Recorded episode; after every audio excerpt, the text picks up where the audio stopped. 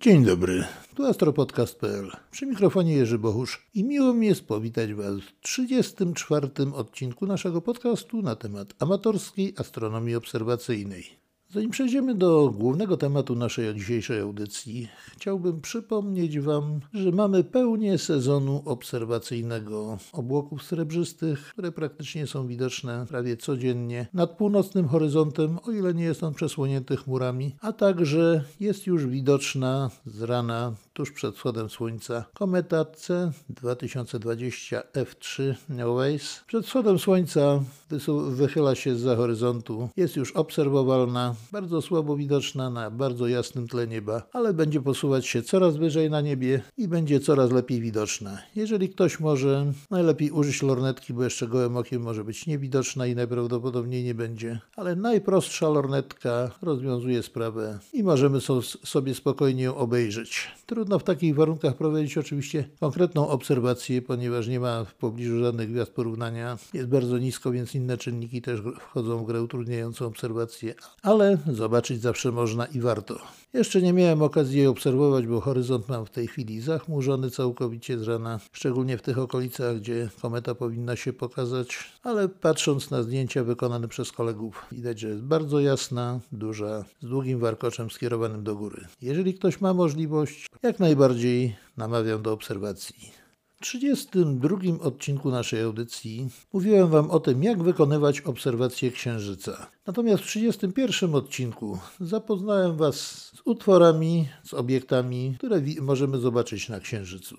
Jednak powierzchnia Księżyca jest bardzo różnie ukształtowana, czasami bardzo dziwnie. Obiekty, które możemy obserwować, przyjmują niezwykłe kształty, niezwykły wygląd. Szczególnie spowodowane to jest zmianami oświetlenia, które następują bardzo szybko, bardzo, pod bardzo różnymi kątami. A obiekt oświetlony nieco inaczej na Księżycu wygląda już zupełnie inaczej i czasami może przypominać coś, czym, czym praktycznie nie jest. Dlatego chciałbym w dzisiejszej audycji zwrócić Waszą uwagę i przestrzec Was przed antropocentrycznym myśleniem, którego człowiek jest bardzo przywiązany i bardzo zdolny, a także zastanowieniem się na tym, jeżeli coś zauważycie niezwykłego, co to może być, dlaczego to wygląda tak, nie inaczej. A jeżeli, mówić, byście, jeżeli byście pomyśleli, że to są jakieś sztuczne twory, to zastanówcie się przede wszystkim. Popatrzcie i zastanówcie się, do czego mogłyby one służyć. Dzisiaj wiemy, że Księżyc nie posiada własnej atmosfery gęstej, a faktycznie posiada, ale tak niezwykle rzadką, że można powiedzieć, że praktycznie jej nie ma. Wiedziano o tym już od dawna. Jednak część uczonych, zwłaszcza w XIX wieku i jeszcze wcześniej, uważała, że Księżyc jest zamieszkany przez jakieś istoty inteligentne. Dajmy sobie parę przykładów i wyjaśnijmy przy okazji, czego nie powinniśmy robić podczas obserwacji i na co zwracać uwagę. A naprawdę istnieje sporo obiektów na Księżycu, które przez zmianie oświetlenia przyjmują tak niezwykły wygląd, że do złudzenia mogą przypominać jakieś obiekty, nazwijmy to techniczne, sztuczne. Z tym, że na pewno możemy przyjąć na dzień dzisiejszy, że są to obiekty pochodzenia naturalnego. Żeby prześledzić takie rozumowania, cofnijmy się nieco wstecz do XIX wieku. Na Morzu Chmur znajduje się dosyć niezwykły obiekt, jeden z nielicznych, mianowicie wielki uskok tektoniczny, nazywany prostą ścianą, czyli rectus murus po łacinie. Jest to uskok długości około 9 96 km, mniej więcej z północy na południe przebiegający, o wysokości około 240 metrów i nachyleniu od 36 do 48 stopni. Różni badacze różnie to podają. W momencie, kiedy Księżyc dochodzi do pierwszej kwadry,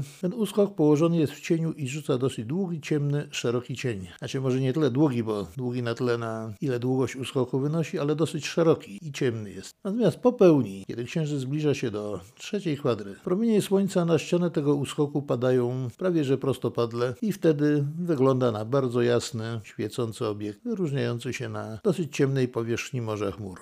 Już na początku XIX wieku niemiecki astronom zajmujący się badaniami Księżyca, mianowicie Baron von Gruithuisen, twierdził, że jest to szlak komunikacyjny mieszkańców Księżyca. Było to dosyć kontrowersyjne stwierdzenie, ponieważ większość uczonych nie zgadzała się z tym, szczególnie motywując to, że Księżyc jako pozbawiony atmosfery nie może po prostu utrzymać życia żywych istot na, swoim, na swojej powierzchni, a zwłaszcza takich, które jeszcze budowałyby szlaki komunikacyjne i temu podobne rzeczy. Tym niemniej zdania uczonych były podzielone. Jedni zaprzeczali temu, a inni z uporem godnym lepszej sprawy twierdzili, że to właśnie tak jest. Także przez pewien okres czasu prosta ściana miała być szlakiem komunikacyjnym domniemanych selenitów, a wszystkie takie bruzdy i szczeliny, w które obfituje księżyc, były też szlakami komunikacyjnymi, tylko pomniejszymi jakimiś. Po wynalezieniu kolei żelaznej twierdzono, że jest to odcinek torów kolejowych będących na powierzchni księżyca.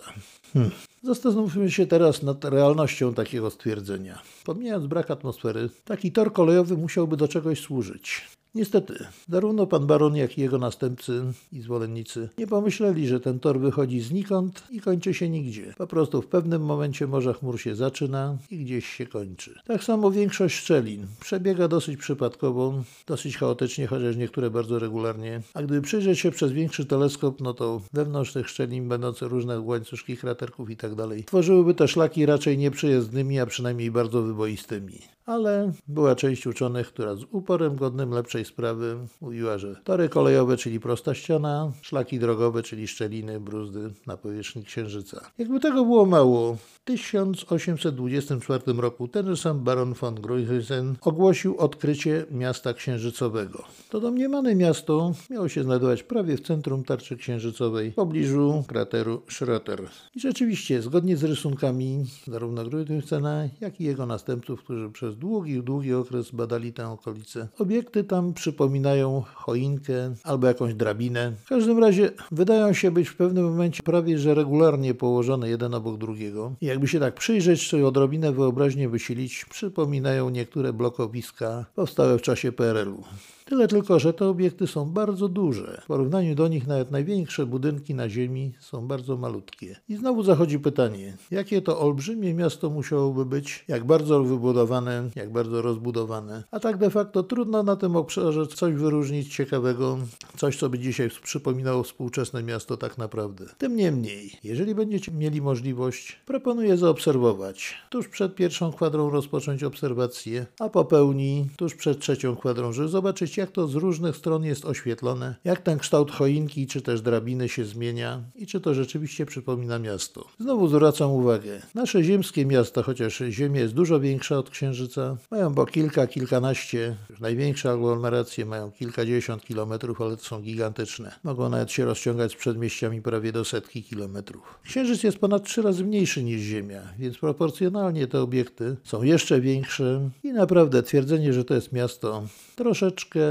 no, mija się z celem, ale z uporem godnym lepszej sprawy niektórzy uczeni twierdzili, że to są resztki miasta, jakieś starożytne, ruiny. Ratowano tą hipotezę w bardzo różny sposób. Niestety współczesne badania spowodowały to, że musiała upaść. Tym niemniej jeszcze raz zachęcam Was do obejrzenia, prześledzenia, jak myśl ludzka błądziła, jak własne sugestie, własne przekonania uczonych przenosiły się na to, jak raportowali to, co widzieli. Spróbujcie zobaczyć to i spróbujcie opisać własnymi słowami, powiedzieć, co Wam to przypomina i czy przypomina miasto. Jeżeli te obserwacje Wam się udadzą, bardzo bym prosił, żebyście dali mi znać, powiedzieli, jak to wygląda, opisali, podzielili się Waszymi obserwacjami. Ciekaw jestem właśnie, jak w oczach innych współczesnych obserwatorów to wygląda. Wiadomo, że naukowcy nie zajmują się w tej chwili praktycznie księżycem, tylko bardzo odległymi obiektami, a my amatorzy możemy sobie pozwolić na takie fanaberie i prześledzić właśnie poczynania i pomysły dawnych uczonych.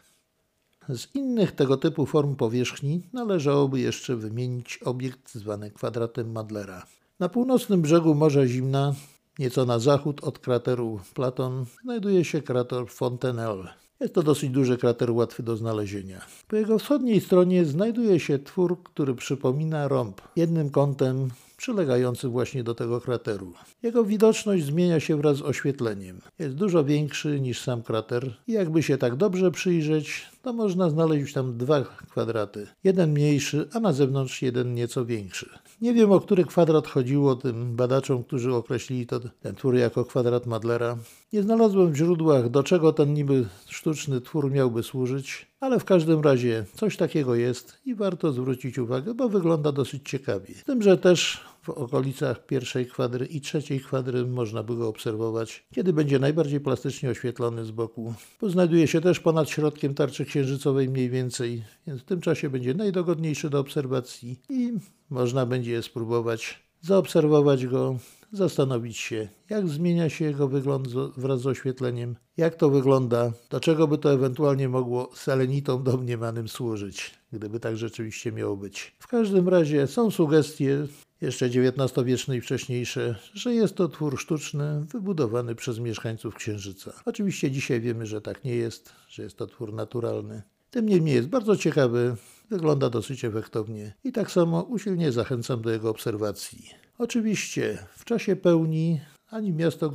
Grudhycena, ani prosta ściana, ani szczeliny, ani kwadrat Mallera nie będzie widoczny, bo będą oświetlone z góry i praktycznie nie będą się wyróżniać z otaczającego tła.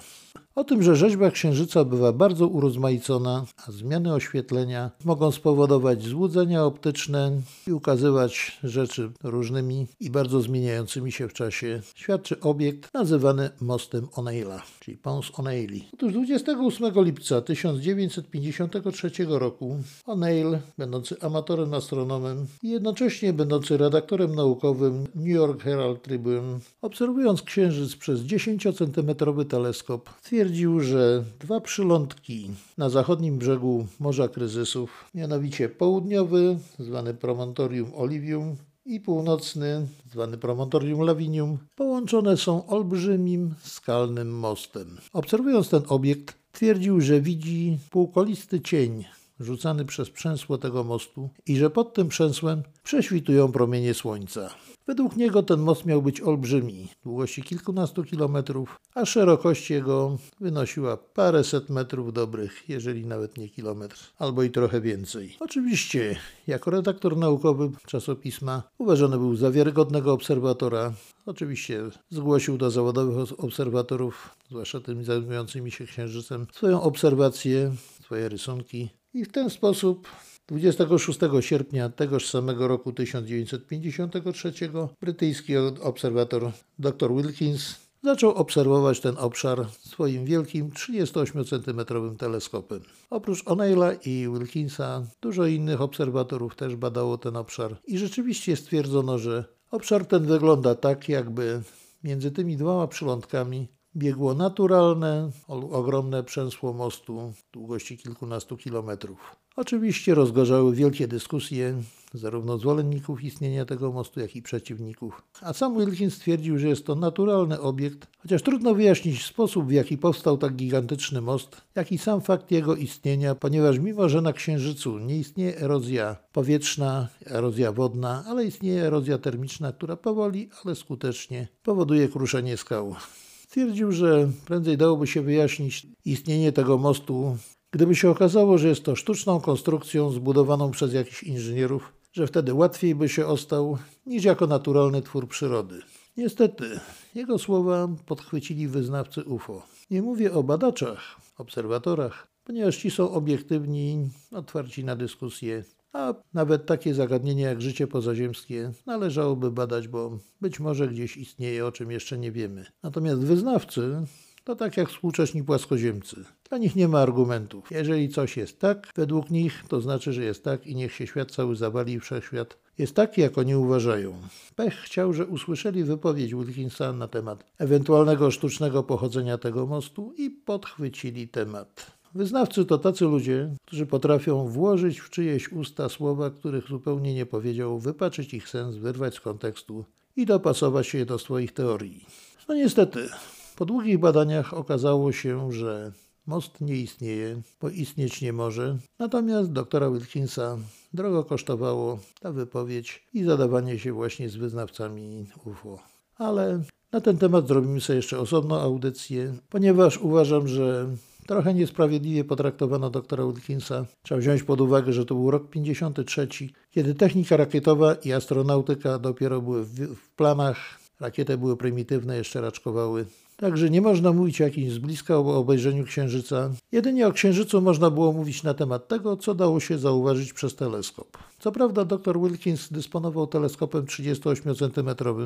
Wiem jak taki teleskop pracuje, jak Księżyc z nim wygląda, chociaż jego miał chyba dwa razy dłuższą ogniskową niż mój. Natomiast nie wiem jaką ten teleskop miał jakość optyczną i tego się już chyba nigdy nie dowiemy. Natomiast temat zainteresował mnie już od samego początku, jak się tylko o tym dowiedziałem i próbowałem ten most zobaczyć. Pierwszy raz, dawno, dawno temu, obserwowałem to miejsce 11-centymetrowym teleskopem, czyli porównywalnym z teleskopem O'Neilla. Pamiętam jak dzisiaj, Sting był idealny, obraz 188 razy więcej się z tego teleskopu nie dało wycisnąć. Był idealny, ostry i w tym miejscu zauważyłem dwa maleńkie bardzo kraterki. Jak się potem z literatury dowiedziałem, one mają tam 6 i 8 km mniej więcej wielkości. Ale faza księżyca była nieodpowiednia do obserwacji tego mostu i w ogóle nic takiego jak most nie zauważyłem. I o całej sprawie na jakiś czas po prostu zapomniałem.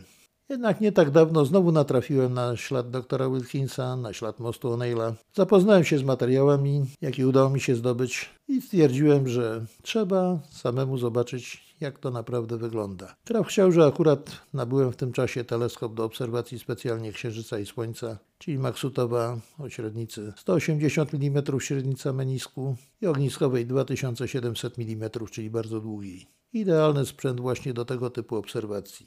Żeby uzyskać mniej więcej ten sam obraz, jaki mam tutaj przed sobą na rysunkach, musiałem wyczekać do odpowiedniej fazy, czyli już trzeba było zaczekać, aż się skończy pełnia i terminator zacznie się odsuwać od krawędzi księżyca, od limbu i dojdzie mniej więcej do w okolice Morza Kryzysów. I jak dzisiaj pamięta pewnej nocy, silnik był paskudny, niesamowicie, wszystko to to pływało, ale udało mi się dostrzec, co prawda zniekształcone przez pływający obraz, ale taki właśnie podobny do tego, jaki mam tutaj przed sobą na rysunkach, obraz zobaczyłem w teleskopie. Był taki ciemny łuk, który mógł przypominać właśnie to przęsło księżycowe, a obraz do złudzenia przypominał to, co widzę przed sobą w tej chwili na rysunku w książce. Oczywiście mostu księżycowego nie ma, jako taki on nie istnieje, ale warto zająć się obserwacjami, warto przebadać to przy odpowiednich fazach. Czy tak widać było, dlaczego tak było widać, chociażby po to, żeby zrehabilitować trochę doktora Wilkinsa, którego nam wykończyli jego reputację wyznawcy UFO.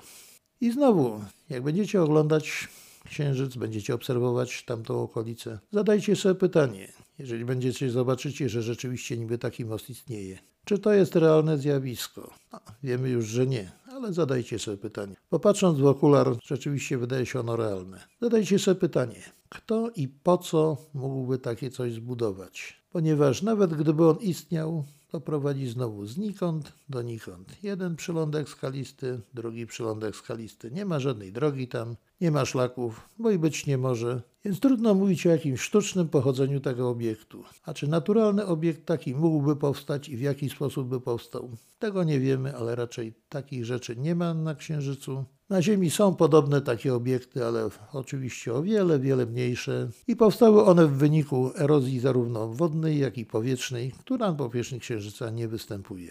Tym niemniej, jeszcze raz podkreślam, jest to bardzo ciekawy obiekt. Okolica ta bardzo się zmienia, nawet z nieznacznymi zmianami oświetlenia. Warto zobaczyć jest je przed pełnią, a zarówno i po pełni, jak to jest oświetlone z obu stron. Jeżeli uda się Wam zaobserwować coś na kształt mostu, dajcie mi znać. Chociaż, prawdę mówiąc, wątpię, czy się uda, bo już wiecie, że tego nie ma. Ale ówcześni badacze nie wiedzieli, że takie obiekty nie istnieją i nie mieli możliwości inaczej sprawdzić, jak tylko przy użyciu teleskopów w obserwacjach naziemnych. My dzisiaj dysponujemy zdjęciami satelitarnymi, niekiedy z bardzo bliska robionymi, bardzo wyraźnymi i przeglądając je możemy zweryfikować zarówno miasto pana barona, prostą ścianę możemy z bliska obejrzeć, bardzo ciekawa, bardzo efektowna, ale to nie jest tor kolejowy. Możemy do szczelin brud zajrzeć, zresztą zajrzeli to już astronauci, do szczeliny Hadleya. Żadnej drogi, żadnych torów kolejowych tam nie znaleźli. Także nie ma na Księżycu sztucznych obiektów, a wszystkie te dostrzeżone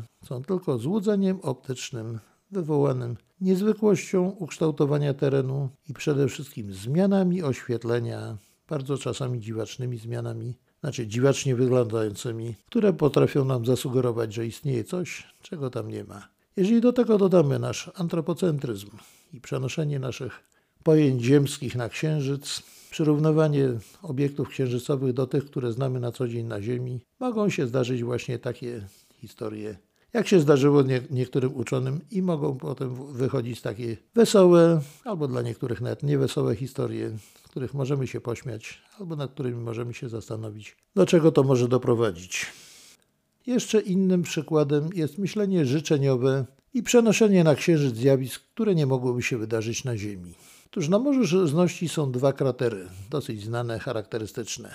Messier i Messier A. Leżą one nie, niewielkie odległości od siebie.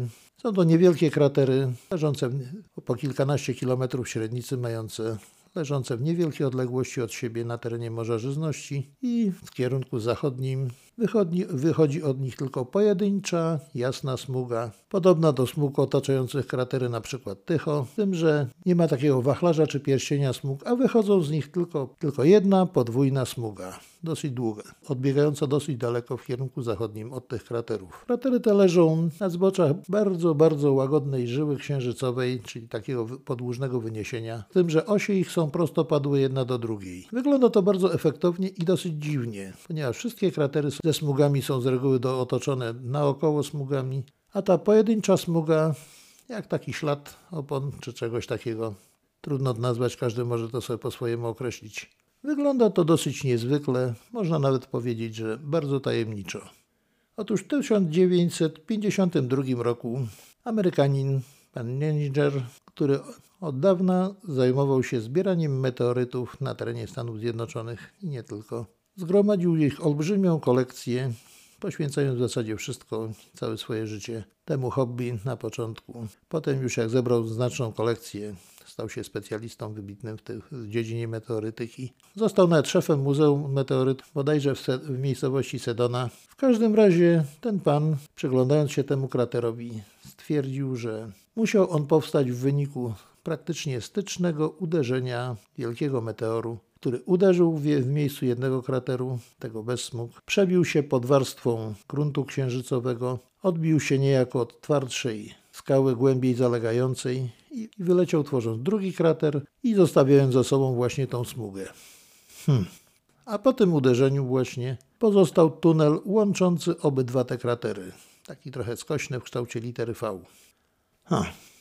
Brzmi to może ciekawie, na pierwszy rzut oka nawet wiarygodnie, ale niestety nie jest to prawdą. Na Ziemi nigdy takiego czegoś nie znaleziono, więc pan Ranger prawdopodobnie sobie pomyślał, a dlaczegoż by tak nie mogło być na Księżycu? Ale niestety, zarówno na Ziemi, na Księżycu i w całym wszechświecie panują te same prawa przyrody, te same prawa fizyki obowiązują i cały wszechświat, zarówno Ziemia, jak i Księżyc, zbudowane są z tych samych takich samych pierwiastków. Może skład chemiczny skał na Księżycu jest troszeczkę inny niż na Ziemi, może ich geologia jest nieco inna, ale prawa przyrody obowiązują takie same zarówno na Ziemi, jak i na Księżycu. I teraz wyobraźmy sobie meteor pędzący z olbrzymią prędkością kilkudziesięciu kilometrów na sekundę. W momencie zderzenia wyhamowuje się. Następuje wydzielenie olbrzymiej ilości energii, czyli jego energia kinetyczna w momencie zderzenia zostaje zamieniona na energię cieplną, która rozpręża się gwałtownie, niszcząc zarówno sam meteoryt uderzający, jak i rozsuwając warstwy skalne, rozrzucając naokoło, tworząc misę kraterową. Niezależnie od tego, czy to prostopadłe uderzenie będzie, czy skośne, czy bardzo skośne, w momencie uderzenia następuje eksplozja, która wybija praktycznie okrągły albo nieco eliptyczny krater. Inaczej być nie może. W momencie uderzenia już nic nie mogłoby się wbić głębiej w ziemię czy w grunt księżycowy, odbić się od niższych warstw skalnych i wylecieć na zewnątrz, tworząc drugi krater. Z punktu widzenia fizyki jest to niemożliwe. Ale wtedy jeszcze nie znano dokładnie genezy kraterów, sposobu ich powstawania, bo dopiero bardziej poważnymi badaniami tego zagadnienia zajęto się w kilka lat później kiedy przygotowywano program Apollo lotów, lotów załogowych na Księżyc. Więc prawdopodobnie pan Niger nie wiedział, że tak to właśnie powstają kratery, co udowodnił zresztą później pan Shoemaker, prowadząc badania zakrojone na szeroką skalę zarówno kraterów ziemskich, jak i obserwując kratery księżycowe. Tak samo prowadząc badania alejów po eksplozjach bomb atomowych, stwierdził, że inaczej po prostu być nie może, tylko cały meteor ulega zniszczeniu albo przynajmniej fragmentacji. Nic się w, grunt głęboko nie wbija, już tym bardziej nie może się odbić i wylecieć. Także tunel księżycowy tak samo nie istnieje, możemy jego między bajki i legendy włożyć jako ciekawostkę. Natomiast polecam Wam bardzo gorąco przyjrzenie się kraterom Messier i Messier A, ponieważ te kratery są o tyle ciekawe również z punktu widzenia obserwacyjnego, zwłaszcza dla obserwatorów zjawisk typu TLP, czyli Transient Lunar Phenomena, czyli zjawisk przejściowych na Księżycu. Sam obserwowałem te kratery swego czasu w ramach współpracy z Alpo i BAA, troszeczkę wyjaśniając ich słabą widoczność i tak zwane zamglenie, którego akurat tam wtedy nie było. A ich słaba widoczność po prostu polegała na tym, że zarówno wnętrze, jak i zewnętrzna część mają ten sam kolor i przy pewnej zmianie kierunku oświetlenia po prostu stają się słabo widoczne. Dlatego zachęcam Was usilnie do obserwacji, a jednocześnie przestrzegam przed myśleniem antropocentrycznym, przed przenoszeniem na Księżyc rzeczy, które się nie mogą zdarzyć na Ziemi, uto przed utożsamieniem zjawisk ziemskich ze zjawiskami księżycowymi. Bo mogę Wam powiedzieć jedno. Dużo czasu spędziłem w powietrzu, widziałem niejedno i bardzo podobne obiekty naturalne, ziemskie, co prawda nie identyczne, ale analogiczne pod względem rozmiarów, pod względem kształtu tego samego rodzaju obiekty, występują także na Ziemi. Oczywiście z powierzchni Ziemi tego nie widać, trzeba popatrzeć już dobrze z góry, z 10-11 tysięcy metrów. Zaczynają się rzucać w oczy. I mogę powiedzieć Wam, że istnieje coś, co przypomina trochę kwadrat Madlera. Taki obiekt istnieje w Szwajcarii na przykład. Istnieje także bardzo wiele innych podobnych obiektów. Ale w żadnym wypadku nie można było powiedzieć, że to są obiekty sztuczne, bo są ogromne, a te sztuczne obiekty, czyli całe miasta, to są maleńkie skrawki z płachetki terenu w porównaniu do takich obiektów utworzonych przez jakieś łańcuchy górskie i doliny. Także pamiętajcie jedno: obserwujcie i myślcie nad tym, co obserwujecie, ale myślcie krytycznie i obiektywnie. Opisujcie to, co widzicie, tak jak widzicie. Nie przyrównujcie tego do znanych wam z Ziemi różnych obiektów, zwłaszcza obiektów technicznych, sztucznych, ponieważ one się mają nijak do tego, co widzimy na Księżycu. Natomiast te wszystkie rzeczy, o których mówiłem wcześniej, miasta księżycowe, jakieś obwałowania, jakieś fortece, drogi itd. Tak to tylko są złudzenia optyczne spowodowane zmiennym kierunkiem oświetlenia dosyć niezwykłych, niezwykle ukształtowanych formacji na powierzchni Księżyca. Księżyc ma bardzo bogatą rzeźbę terenu, chyba nawet bogatszą o wiele niż powierzchnia Ziemi bardziej urozmaiconą, więcej gór ma, a obrzeża mórz też mają dosyć ciekawe kształty, a i na samych morzach różne dziwne rzeczy występują ciekawe. Także oglądajmy, obserwujmy, wyciągajmy wnioski, opisujmy jak najbardziej obiektywnie i bądźmy sceptyczni do tego, co widzimy. Te wszystkie obiekty, które żeśmy mówili, jak już wspominałem, to były złudzenia optyczne. Natomiast teraz chciałbym Wam przedstawić jak najbardziej realny twór, który jest widoczny na powierzchni Księżyca, ale jest rzeczywistością, która występuje na Morzu Chmur. Mianowicie chciałbym Wam przedstawić kota księżycowego. Zdziwieni jesteście? Jeżeli popatrzycie na Morze Chmur, nieco na zachód od krateru Alfons i na północ od krateru Tycho, zauważycie ciemniejszy obszar morza w kształcie głowy kota. Stercz, widać sterczące do góry uszy, cienką szyję i gdzieś tam ten tułów i łapy przednie, gdzie ten kot jakoś siedzi. Oczywiście nie jest to taki klasyczny kot jak prawdziwy, jakiego zobaczymy na naszego mruczka, czy tam ciapka, czy jakiegoś innego kotka, które mamy w domu, ale stylizowany trochę, ale rzeczywiście jest to kot księżycowy. Można powiedzieć, że jest kot czarny, jest ciemniejszy niż otaczającego obszar. Widać, że już kilka dni po pierwszej kwadrze, kiedy już zostanie odsłonięta powierzchnia Morza Chmur w postaci czarnej sylwetki kota z jasnymi oczami. A jeżeli popatrzymy przez nieduży teleskop, przy niedużym powiększeniu, zobaczymy, że ten kot się uśmiecha. Oczywiście jego oczy i uśmiech to są jakieś tam formacje na powierzchni Księżyca, kratery. Bardzo sympatyczny widok, bardzo taki miły akcent obserwacyjny. Nie szukajcie tego kota w żadnym atlasie i na żadnej mapie Księżyca, bo go nie zobaczycie. Widać go jedynie w naturze jako ciemniejszy obszar o charakterystycznym kształcie ze sterczącymi uszami. Na pierwszy rzut oka możecie go nie zauważyć go nie widać, ale jeżeli przyjrzycie się dokładnie obszarowi na północ od krateru Tycho i na zachód od krateru Alfons, tam mniej więcej jest głowa kota, jak raz go zobaczycie, będziecie go już widzieli za każdym razem. I będzie się on do Was uśmiechał przy każdej sesji obserwacyjnej. I na dzisiaj to już wszystko. Słuchajcie astropodcastu.pl. Jak zawsze zapraszam do kontaktu. Jeżeli macie jakieś uwagi, zapytania, jeżeli wykonacie jakieś obserwacje, prosiłbym, żebyście się podzielili ze mną. Możecie swoje uwagi zgłaszać zarówno na stronie podcastu, w komentarzach pod podcastem, możecie mailowo, na stronie kontakt są podane adresy, a także jestem dostępny na mediach społecznościowych, tak jak Facebook, Instagram czy Twitter, praktycznie cały czas. Macie pytania, macie jakieś uwagi, sugestie, obserwacje? Zapraszam, powiedzcie. Może jakąś audycję na ten temat też nagramy. Będzie to audycja już z Waszym udziałem i współtworzona przez Was. A na razie żegnam się z Wami, życzę Wam miłego dnia albo spokojnej nocy, zależnie kiedy tego słuchacie. A wszystkim obserwatorom, jak zawsze, życzę czystego nieba i udanych obserwacji. No i pozdrowienia od kota księżycowego. Do usłyszenia w następnym odcinku.